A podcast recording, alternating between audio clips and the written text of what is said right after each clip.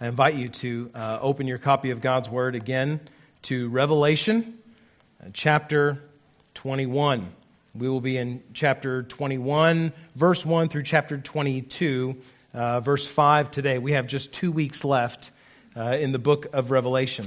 Uh, last week I sat in on a, a Bible study class after talking about the millennium, and I felt like my brain was still melting out of my ears. And uh, and uh, one young man in the class said, Pastor, I have a bone to pick with you. I said, What's that? He said, You said that we would be in Revelation for like five months, but by my count, it's been about seven.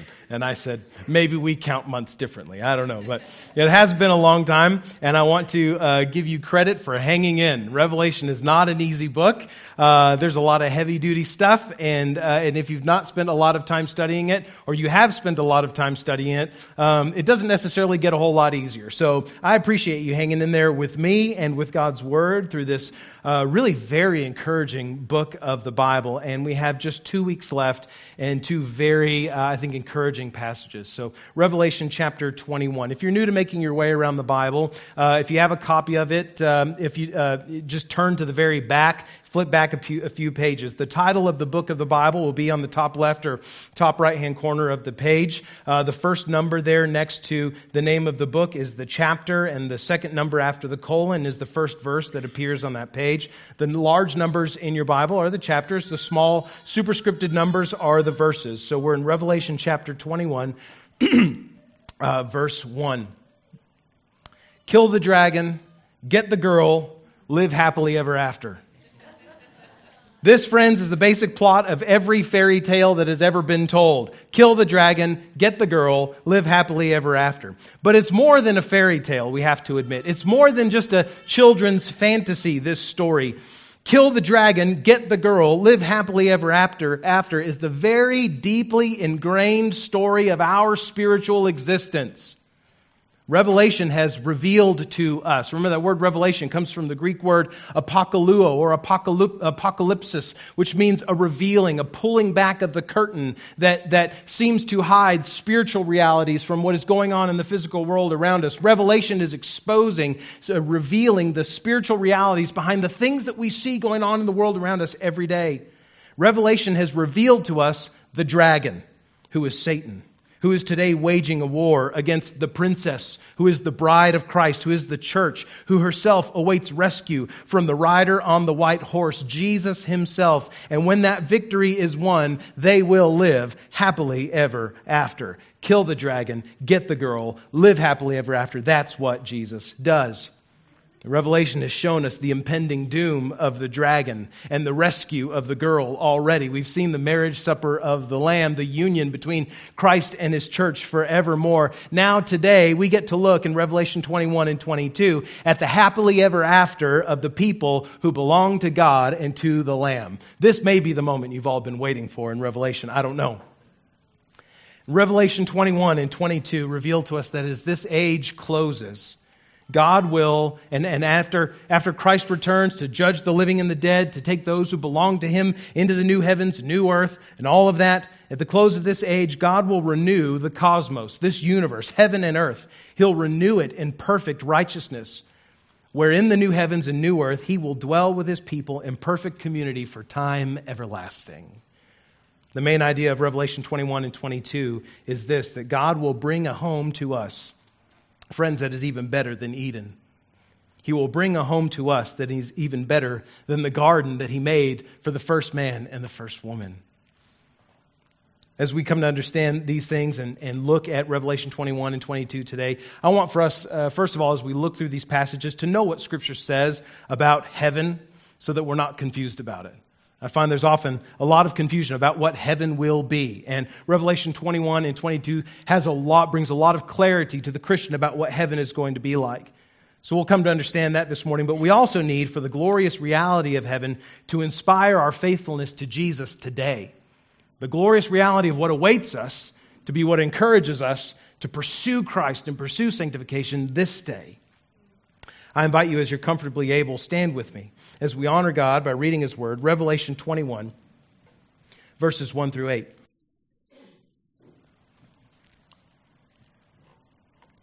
John, as he continues receiving this revelation from Christ through the Holy Spirit, writes these words Then I saw a new heaven and a new earth. For the first heaven and the first earth had passed away, and the sea was no more. And I saw the holy city, New Jerusalem, coming down out of heaven from God, prepared as a bride adorned for her husband. And I heard a loud voice from the throne saying, Behold, the dwelling place of God is with man. He will dwell with them, and they will be his people. And God himself will be with them as their God. He will wipe away every tear from their eyes, and death shall be no more. Neither shall there be mourning, nor crying nor pain anymore, for the former things have passed away. And he who was seated on the throne said, Behold, I am making all things new. Also, he said, Write this down, for these words are true, are trustworthy and true. And he said to me, It is done. I am the Alpha and the Omega, the beginning and the end. To the thirsty, I will give from the spring of water of life without payment. To the one who conquers, the one who conquers will have this heritage and I will be his God, and he will be my son. But as for the cowardly, the faithless, the detestable, as for murderers, the sexually immoral, sorcerers, idolaters, and all liars, their portion will be in the lake that burns with fire and sulfur, which is the second death. This is God's word. You may be seated. God will bring a home to us that is even better than Eden. In Revelation 21, verses 1 through 8, these first verses of this uh, penultimate chapter of this uh, revelation, this letter of prophecy to the first century church and to every church, every Christian that follows after, these first verses show us that heaven is a new cosmos. When I say cosmos, I mean universe. I mean everything that we can see and feel and know and touch the stars, the moons, the planets, the sky above, the trees here, the sea. Heaven is a new cosmos, it's a new everything. Uh, just as in the first beginning, Genesis chapter 1, verse 1, God created the heavens and the earth, so also at the last beginning, God will create the, recreate the heavens and the earth. John says, I saw a new heaven and a new earth, for the first had passed away. God himself says, I am making all things new. At the first sin of Adam, in that first beginning, in the first garden, everything was broken. Adam's fellowship with God was broken. Adam's relationship to the earth was broken. Adam's relationship to his wife was broken. Satan, that ancient serpent, won a temporary victory as he saw every good creation of God subjected to futility because of man's disobedience. Even now, we know that we still live in a world that is groaning we live in bodies that groan, Paul says in Romans chapter 8, groaning to put on a new existence, a new reality, groaning to put on immortality, gro- groaning to put on what we were meant to have in the beginning. At the end of all things, when God has judged the living and the dead, we saw that picture, the great white throne, great judgment around the, the great white throne last week in Revelation 20. After God has judged the living and the dead, after he's cleansed the universe of all moral evil, the stage will be set for him to bring those who belong to him to their new home. Or should I say, he will bring our new home to us. John says, I saw a new heaven and a new earth coming down out of the sky, prepared the very last vision of John that, that John receives in Revelation is of this home that God is bringing to his people. Heaven, or as we often call it, is more properly the new heavens and new earth. The place that people, the, the place that the people that Christ has rescued from sin, the place that they'll live forever with him is not some faraway, misty, shiny, floaty space for all of our disembodied spirits to hover about. Heaven is not this, this strange cosmic petri dish of shiny souls floating about indistinguishably. That's not it. Heaven is way better than that. John says that it is this cosmos, this creation, this universe, this heaven and earth, but renewed, made new, made over, clothed with immortality, like Paul would say in 1 Corinthians, uh, 2 Corinthians 5. What John sees coming for the saints in Revelation 21 is what Isaiah saw in Isaiah 65 and 66. It's this world made new. John says there was no sea there, which is interesting To say, and it's just to say that in this place there will be, not that there will be no large bodies of water, but that there will be no chaos, there will be no, na- no danger, there will be no murky depths from which satanic beasts can come. Remember Revelation chapter 13, the first beast comes from the sea. In the new heavens and new earth, there will be no more sea. There will be no more place for beasts that are inspired and empowered by Satan to come and wage war against God's people. Pastor John Piper, when asked about uh, uh, this, about there being no sea there, he said, I, I think there will be large bodies of water. He said, I think the, the sea will just be like a lake.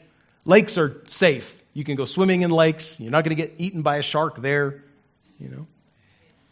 It's also a the new heavens, the new earth, the new cosmos, the home that we will go, that, that God will bring to us who belong to Jesus, is also a new city, John tells us.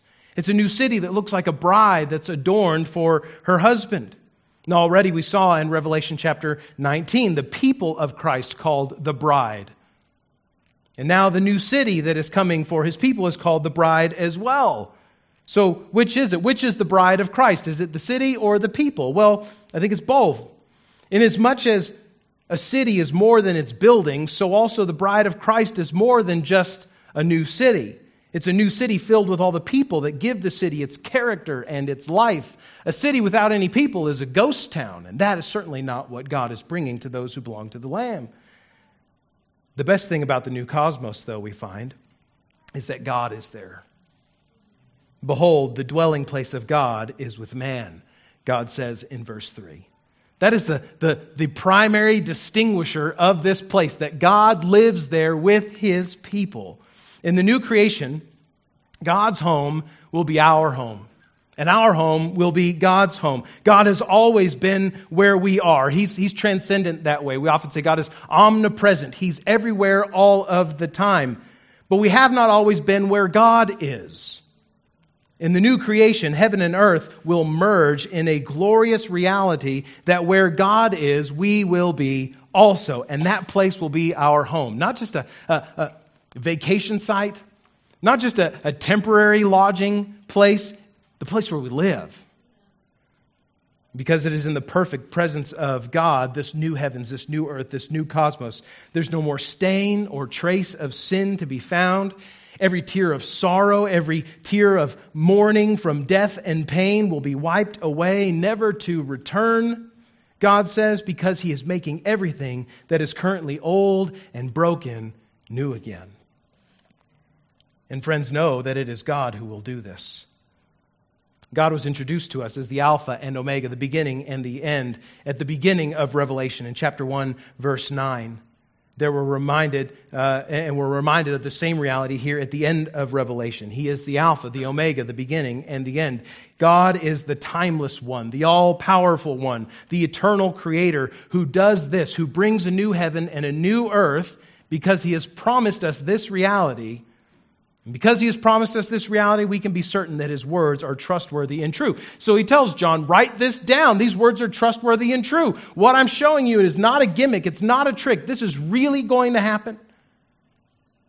In the new cosmos, God gives water of life to quench every thirsty soul, free for the asking. He says, To the thirsty, I'll give from the spring of water of life without payment.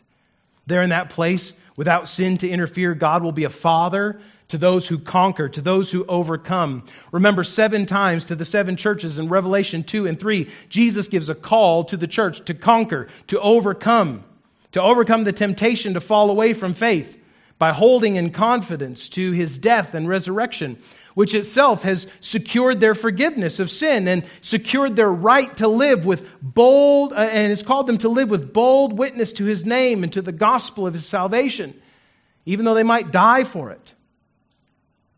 Conquering comes, overcoming comes by faithful endurance with Christ. And for those who cling to the Son of God in this age, God the Father is pleased to call his sons and daughters for time everlasting in the next. To the one who overcomes, I will give this heritage. I will be his God, I will be his Father, and he will be my Son.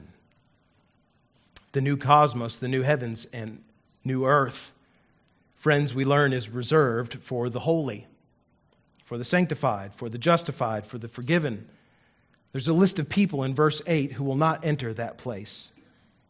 As for the cowardly, the faithless, the detestable, as for murderers, the sexually immoral, sorcerers, idolaters, and all liars, their portion will be in the lake that burns with fire and sulfur, which is the second death. If we're being honest, we can all find ourselves described in one form or another in that list, can't we? I read Revelation 21 8, and I feel like all of my sins are now plastered on a billboard for everyone to see. Like Revelation 21, 21 8 is talking about me except for maybe sorcery, and that's just because I don't really know how. But Revelation 21 8 is talking about me. When I look at my life and the things that I have, I have done, when I reflect on who I, who I am in my own nature, in my own heart, I'm these things. I'm cowardly. I've been faithless. I've acted in detestable ways. I haven't murdered anyone, but Jesus says if you harbor anger in your heart against your brother, you're guilty of murder. Why? Because the act of murder comes from the same place as, as, as harboring anger in your heart and unforgiveness in your heart toward another person. It's just a, a sinful desire to be right and they be wrong, to stand and judge over somebody else. So, the sexually immoral, Jesus says if you've ever lusted after a woman that is not your, your own wife, you've committed adultery. Sorcerers, idolaters, I've I haven't messed around with, with black magic, but I certainly have acted idolatrously at times, worshiping things, going after things that are not God. Certainly I've lied. So we're going to like five out of seven of these things I'm guilty of. My portion is in the lake that burns with fire and sulfur, which is the second death. Am I reading that right? If we're all being honest, we can find ourselves in one form or another on that list in Revelation 21 8. So, how then can a Christian speak with any confidence about this heritage that is ours in the new heaven and the new earth. What makes a Christian different from these sorts of people? If all of us, even as Christians, can find ourselves described in this verse. Friends, the difference is Christ Himself. The difference is not anything in us. The difference is not who we are. The difference is in who Christ is. The funny thing is that heaven will be full of people who were once cowardly, faithless, detestable, murderers, sexually immoral, sorcerers, idolaters, and liars. Heaven will be full of people who once were like that. Only these will be those who have seen their sin in this life for the offense to God that it is, and the harm to their soul that it poses. And they will have turned to Christ for cleansing, to the Lamb who was slain for the sins of the world turning to him in faith that they might be justified to God, made right with God through Christ the, his Son, and to have all of those horrid sins that describe us so well covered in his righteousness and covered in his grace. The new heavens and new earth is a place for the holy who are made holy not by their own efforts, but by the death, burial, and resurrection of Christ in their place, received in faith as the only sa- uh, sacrifice, the only payment that can be made for our sin. Heaven is a new cosmos. And the new cosmos is for sinners who have received new life in Christ. The new cosmos, the new heaven and new earth, the, the, the place where God makes his home with man, is for sinners who have received new life in Christ. You know, this is not the only place that we see a list of sins that seems to speak with such specificity to each of our hearts in one way or another. Paul did the same when he wrote to the Corinthians. In 1 Corinthians chapter 6, verses 9 through 11, he reminded the church of this truth. He said, Do you not know that the unrighteous will not inherit the kingdom of God? Do not be deceived. Neither the sexually immoral, nor idolaters, nor adulterers, nor, nor, men who practice homosexuality, nor thieves, nor the greedy, nor drunkards, nor revilers, nor swindlers will inherit the kingdom of God. I'm sure many of the Corinthians were looking at that list and going, Goodness me, I'm on there somewhere. But Paul continues in verse 11 of the same passage. He says, And such were some of you. Such were some of you in the past tense. But you were washed. You were sanctified. You were made holy. That's what that word means. You were justified, which means you were made right with God in the name of the Lord Jesus Christ and by the Spirit of our God. The new cosmos is a place for people, for sinners, who have been made right with God through faith in Jesus who've been made holy by clinging to Christ as Savior. There is new life. Know this. There is forgiveness of sin. There is right standing with God and the right to live with Him forever, not for the perfect, but for those who have been washed in the blood of Christ's sacrificial death. who have been brought to new life by trusting in him, in the Lamb who was slain for sins and raised from the dead in victory. Friend, can you, can you claim this hope of heaven? Not because you think your good deeds outweigh your bad deeds, but can you claim this hope of heaven? Can, can you, do you have this confident expectation of living in the place where God is in eternity for time everlasting because Christ has made you clean? Can you, can you lay claim to that? I'm a little scared this morning, church, because I don't see much confidence in some of your eyes. And we're supposed to all be Christians. That's kind of funny, but it's not supposed to be. Can we lay claim to this hope of heaven because we know Christ? Is that great song by Robert Lowry that he wrote in 1876? Is it true of us? Like, is this the song of our soul? What can wash away my sin? What can make me whole again? Knowing that my sins look a lot like Revelation 21 8 and, and 1 Corinthians. Nothing but the blood of Jesus. For my pardon, this I see. For my cleansing, this my plea. Not my good, good, good efforts, not my good works, not my hardest try, but nothing but the blood of Jesus. Robert Lowry tells us that nothing can for sin atone. Nothing of good that I have done. Nothing but the blood of Jesus. This is all my hope. This is all my peace. This is all my righteousness. Nothing but the blood of Jesus. Now by this I'll overcome. Now by this I'll reach my home. Not because I'm good enough and smart enough and pretty enough. Nothing but the blood of Jesus. Glory, glory, this I sing. All my praise for this I bring. Nothing but the blood of Jesus. Oh, Precious is the flow that makes me white as snow. No other fount I know. Nothing but the blood of Jesus. Christian, if you can't celebrate in that, something's wrong with you this morning. Something's wrong with all of us right now this morning. I, either, no, I, stop laughing.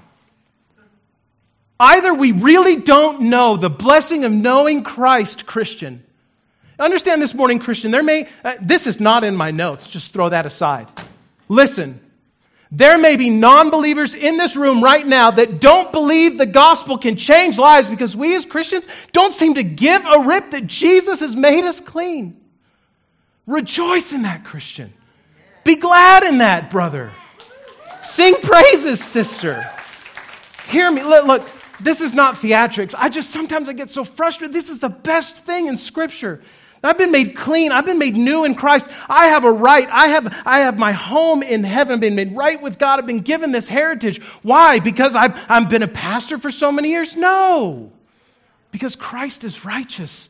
Because Jesus died to redeem even all of my good works, which without Christ are filthy rags. Friends, we have nothing to offer a holy, righteous God. Absolutely nothing. We look at Revelation 21 8. We read that list, friend. If you don't find yourself there, you're lying to yourself. What we deserve is death. What we deserve is eternal spiritual separation from God because we have offended His perfect holiness. We have incurred His just and righteous wrath against our sin. We deserve the second death, and God is just and right to give it to us. Christian, outside of Christ, you deserve hell. I'm not a hellfire and brimstone preacher. I've never been that way, but I will be today if I have to. To help you, to help us to appreciate the wonderful gift of heaven. Because it's a gift. It's not something we've earned. It's not something we've deserved. It's not something that we've made ourselves deserving of. It's God's gift to those who didn't deserve it, that he might be glorified in them, made whole, made, made majestic and his glory reflected in them as he makes his home with them forever. Christian, if we can't celebrate that, something's wrong with us. Something's wrong with us. If we can't sing these, these wonderful words by Robert Lowry, nothing but the blood of Jesus, if we can't sing that with a smile in our face and joy in our hearts, something's wrong with us. If something's wrong with you this morning, friend, I, I invite you repent of it today. Christian, if you've lost your love for Jesus, such that you can't rejoice in this, repent of it today. Ask Jesus, Make me, make me new. Fix whatever's broken in me. Help me rejoice in the reality that I have, the salvation that I have in your name, Lord. Because something ain't right. Heaven is more than a new cosmos. John goes on, verses 9 through 27 of Revelation 21. He says, Then came one of the seven angels who had the seven bowls full of the seven last plagues and spoke to me, saying, Come, I will show you the bride, the wife of the Lamb. And he carried me away in the Spirit to a great high mountain and showed me the holy city, Jerusalem, coming down out of heaven from God, having the glory of God, its radiance like a most rare jewel, like a jasper, clear as crystal. It had a great high wall with 12 gates, and the gates and at the gates were 12 angels, and on the gates the names of the 12 tribes of the sons of Israel were inscribed. On the east, three gates, and on the north were three gates, on the south were three gates, and on the west, three gates. And the wall of the city had 12 foundations, and on them were the 12 names of the 12 apostles of the Lamb. And the one who spoke with me had a great had a measuring rod of gold to measure the city and its gates and walls. The city lies foursquare its length the same as its width, and he measured the city with his rod 12,000 stadia. Its length and width and height are equal. He also measured its wall, 144 cubits by human measurement, which is also an angel's measurement. The wall was built of jasper, while the city was pure gold, like clear glass.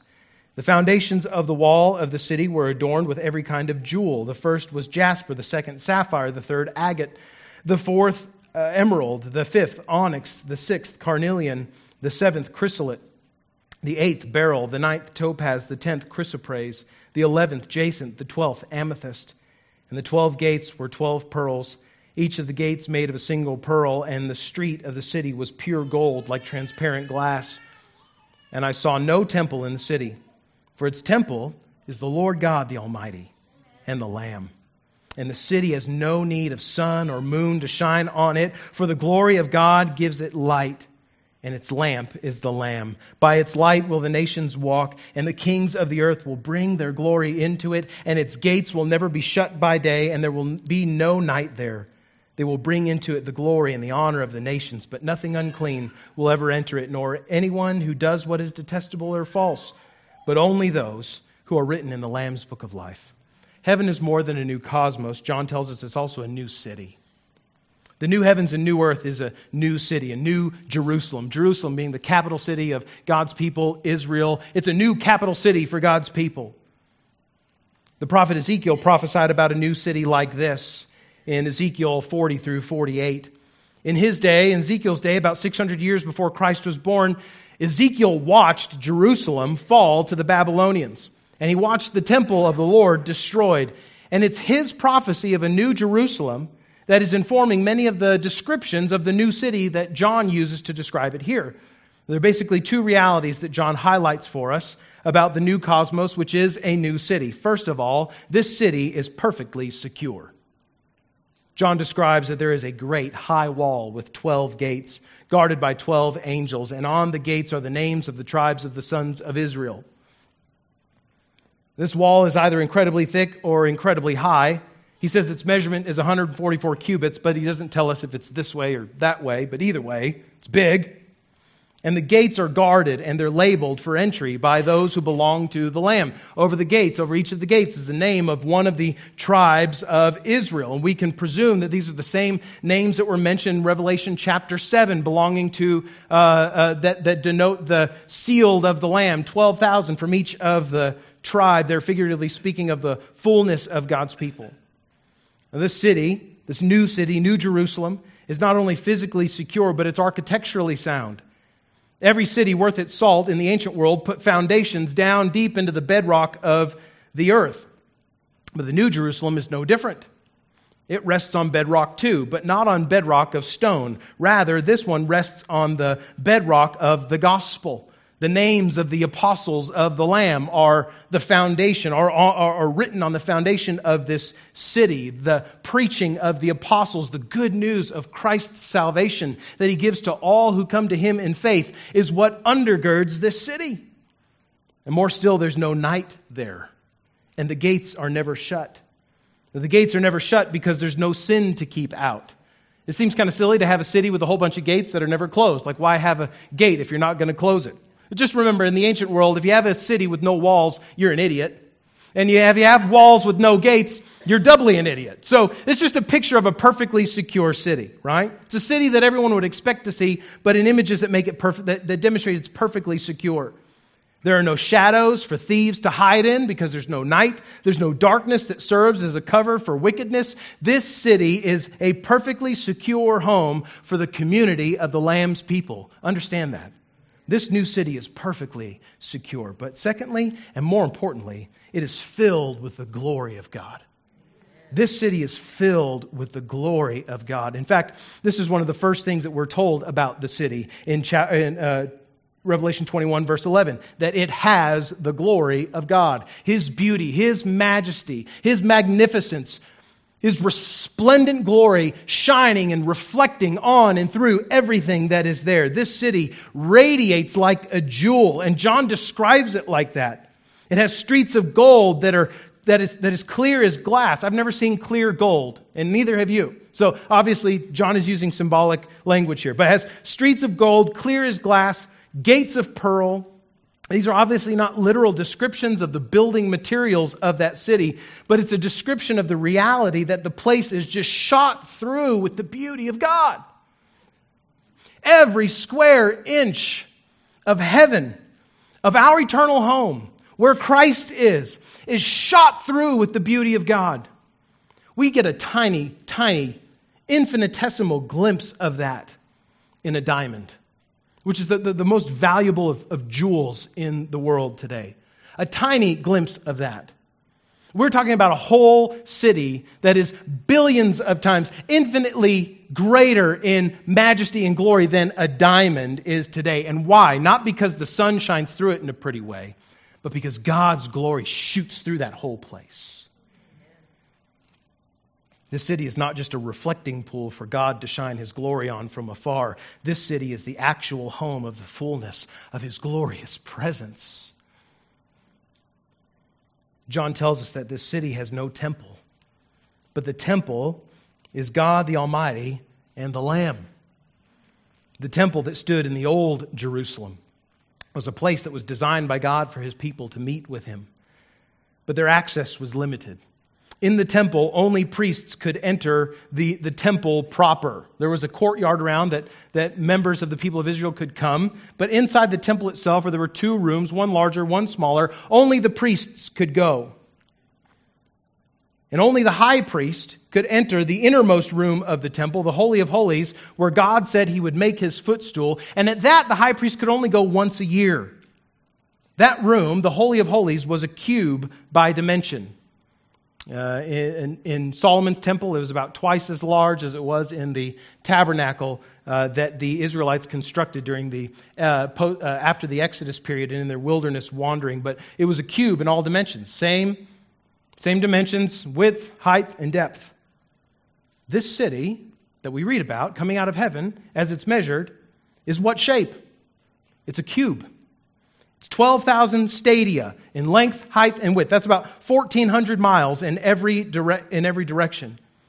So it's described as massively large. Again, I don't think this is a literal description of how large it is, although certainly a city of that sort of dimension uh, uh, could house as many as God saw fit to squeeze in there. But it's massively large, it's divinely huge, and divinely large enough for all of God's people. Understand this clearly, friends. The New Jerusalem is a cosmic holy of holies that is large enough for every one of God's people to enter, and not just for a brief visit, but to live there. It's a place where everyone who's been washed clean by the Lamb can enter as a priest of God. And not just for one day, but for every day, for all days, forevermore. When Ezekiel prophesied about a new city, in Ezekiel 48, he told us what the name of that city was. He said in the very last verse of Ezekiel, the city is called The Lord is There. That's the name of the city. The New Jerusalem that John sees coming down out of heaven is every bit the city where the Lord is. It is perfectly secure because God has made it that way. And it is shot through with His glory in, in a manner that would arrest, that ought to arrest the attention of everyone who even thinks to imagine such a place. Know this the new heavens and new earth, which is a new city, the new Jerusalem, that this place is the Christian's true homeland. This is where we who know Christ really belong, where we call home. This is the place of our citizenship. Think for a moment back to kind of where we started in Revelation 2 and 3. We saw the many churches uh, throughout Asia Minor that John was writing to. Christians who lived in the ancient Roman Empire who were trying to find a way to be faithful to Christ and also have a living, make a living, maintain citizenship in a, in a nation and under a government that hated them, persecuted them, tortured them, executed them because of their faithfulness to Jesus. Because they said Jesus is Lord, not Caesar is Lord. These people who lived in the Roman Empire who felt like they had no homeland because they couldn't worship the emperor who had enthroned himself as a god. Think about how they would have understood this picture of a new Jerusalem. Finally, a home, a secure home where people aren't trying to starve me and my family because I won't say Caesar is Lord. A, a, secure home where there's no evil, where thieves are not plotting to break into my home and steal what I have and take everything away from me because of my faith in Jesus. A secure place, a, a home where only people who've been made clean by the blood of the Lamb can go. And on top of that, God is there.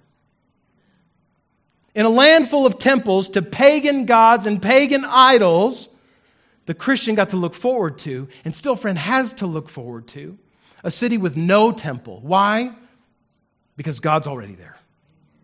There's no place of worship because the whole place is a place of worship. We are there in His presence.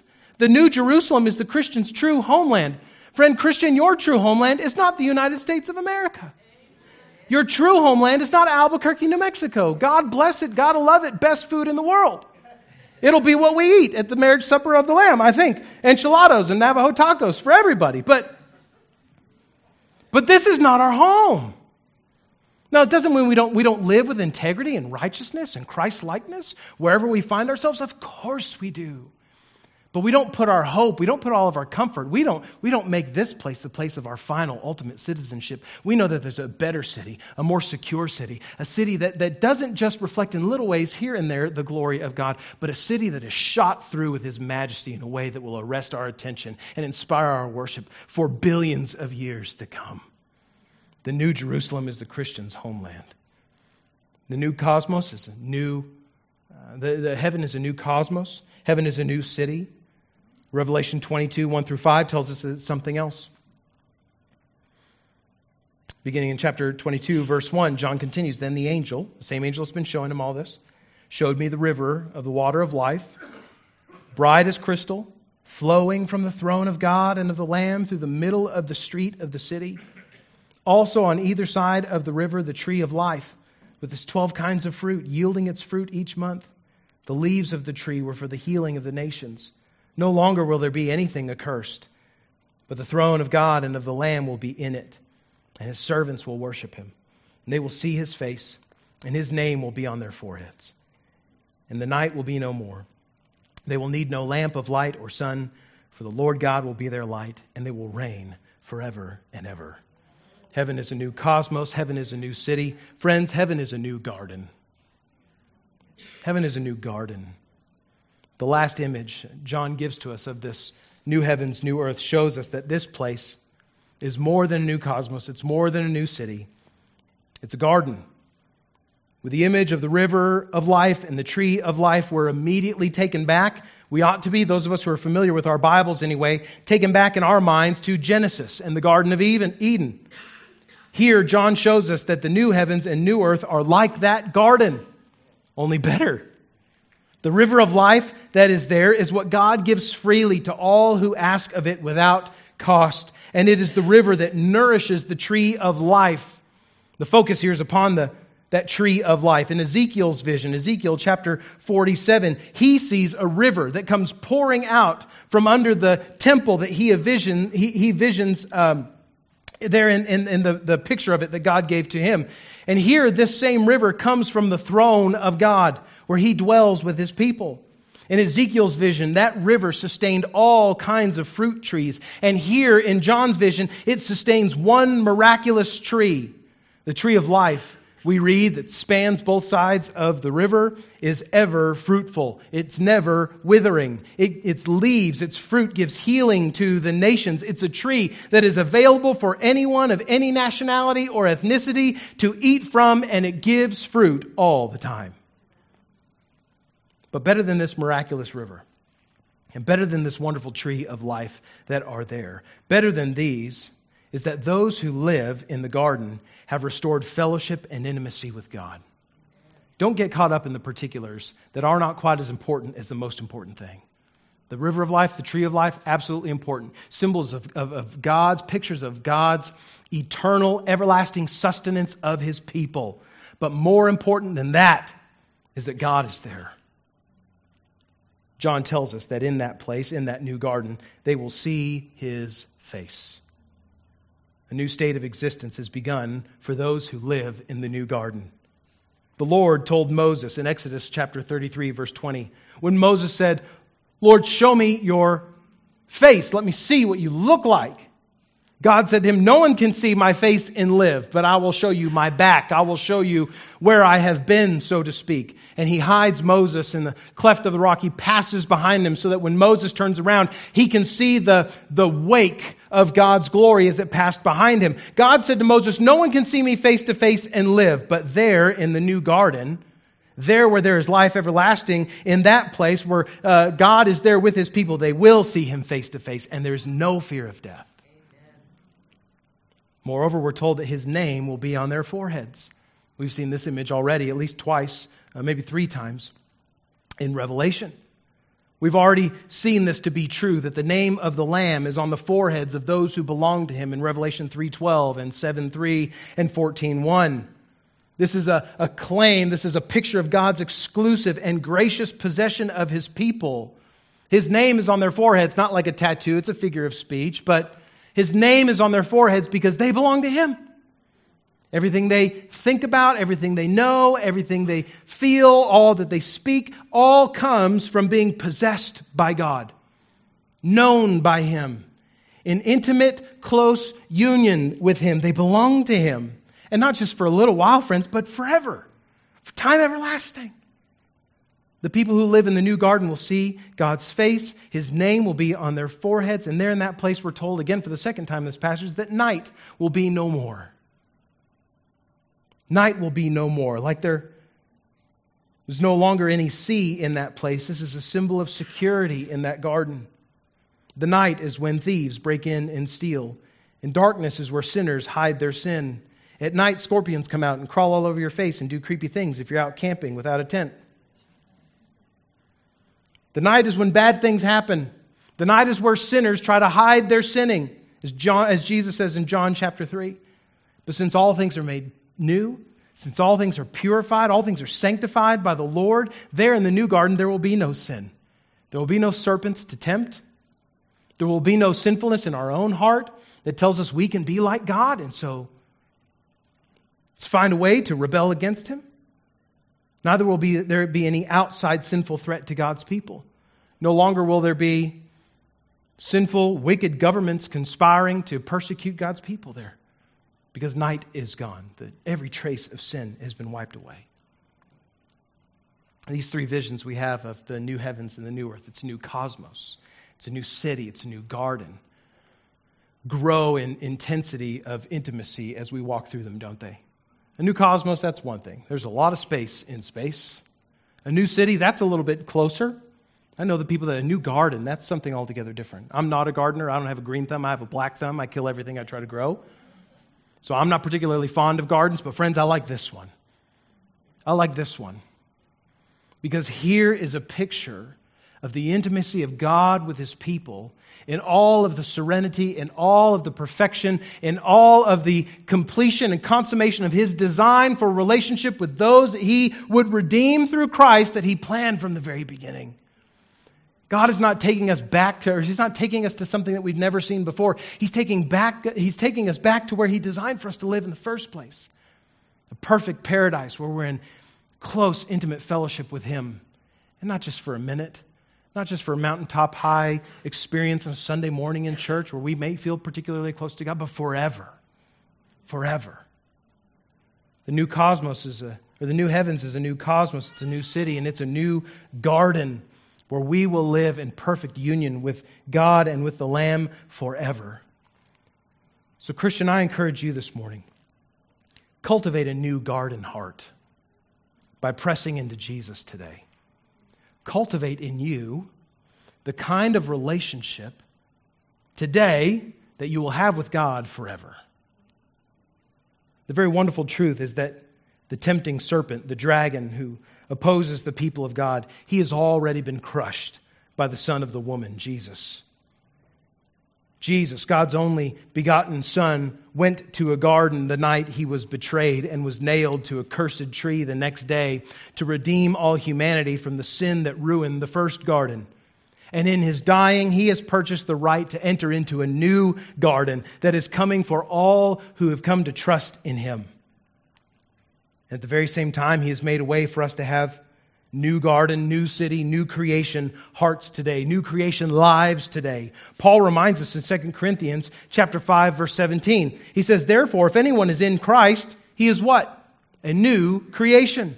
The old has passed away. Behold, the new has come. What did God say in Revelation 21, verse 5? I am making all things new.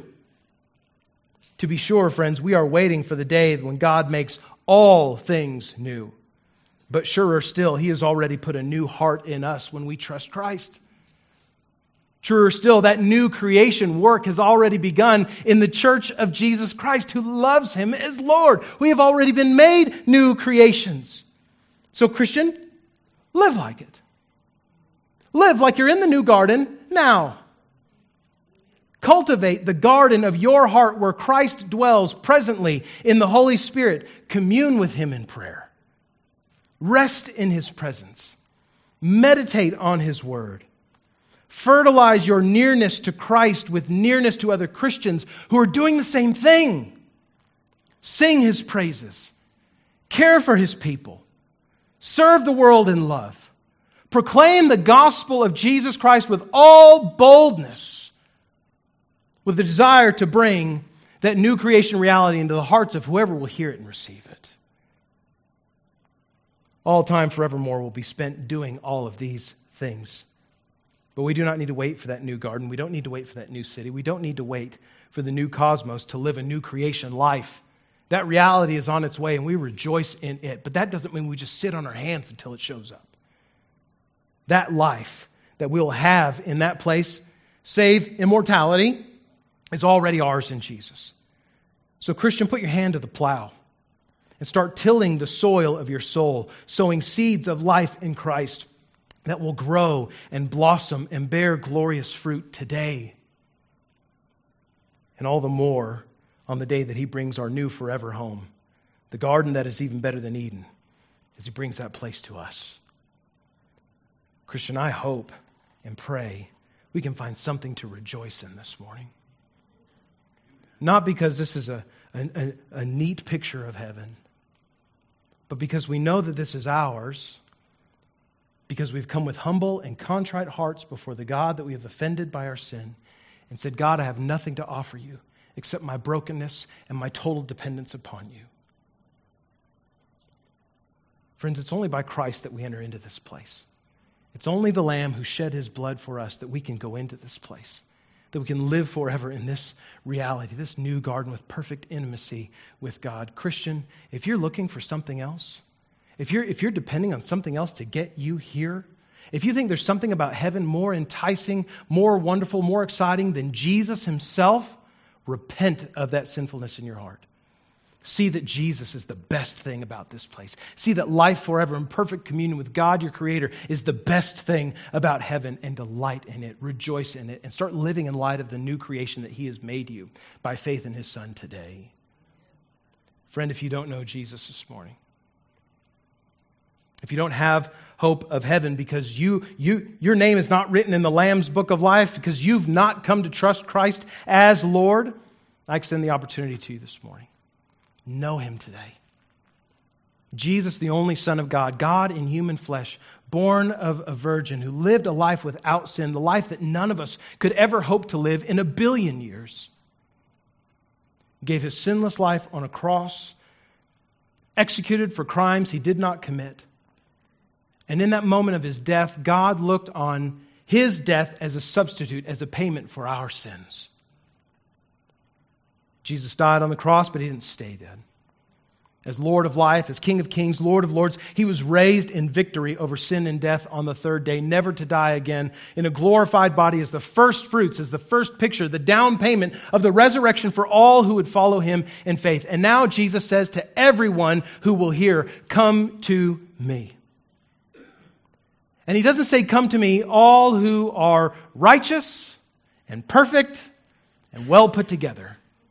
He says, Come to me, all who are weary and heavy laden.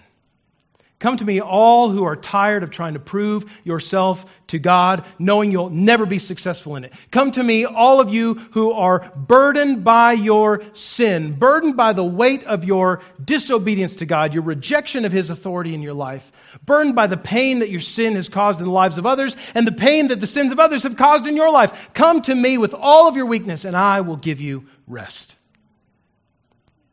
Come to Christ in faith. You say to God in the words of your own heart something like, God, I realize you are holy, you are perfect, and that I've sinned against you. I've tried to do life my own way, on my own terms, how I want, where I want, with who I want, when I want. And in so doing, I deserve death, separation from you. It's what the Bible says. God, I feel the weight of my sin and I'm sorry for it.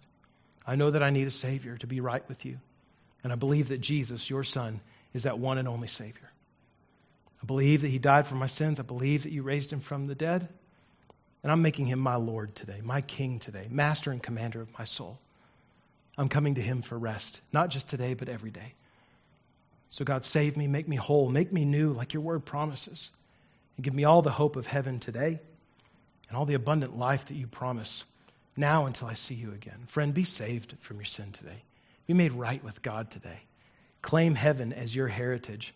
Not because you're good enough, not because you're smart enough, not because you're pretty enough, but because Christ has done for you on one day what you could never do for yourself in a billion days. Fall on Him in faith, receive Him as Lord, be changed forever. And then, friend, if that's your decision today, let somebody know. For goodness sake, find me, Pastor Danny, any of the number of members in our church say, I need to trust to this Jesus today. I need my life transformed by him today. Help me know how. And let us walk with you as you grow as a follower of Jesus, as you grow in knowledge of who he is. As he, as he begins to fill your life, your heart, your mind with all of his character, changing you from the inside out, sanctifying you, making you ready, making you holy to live in this place, to live in this home that he is bringing to us. Let's pray together and ask that the Holy Spirit would do his work in our hearts in response to his word.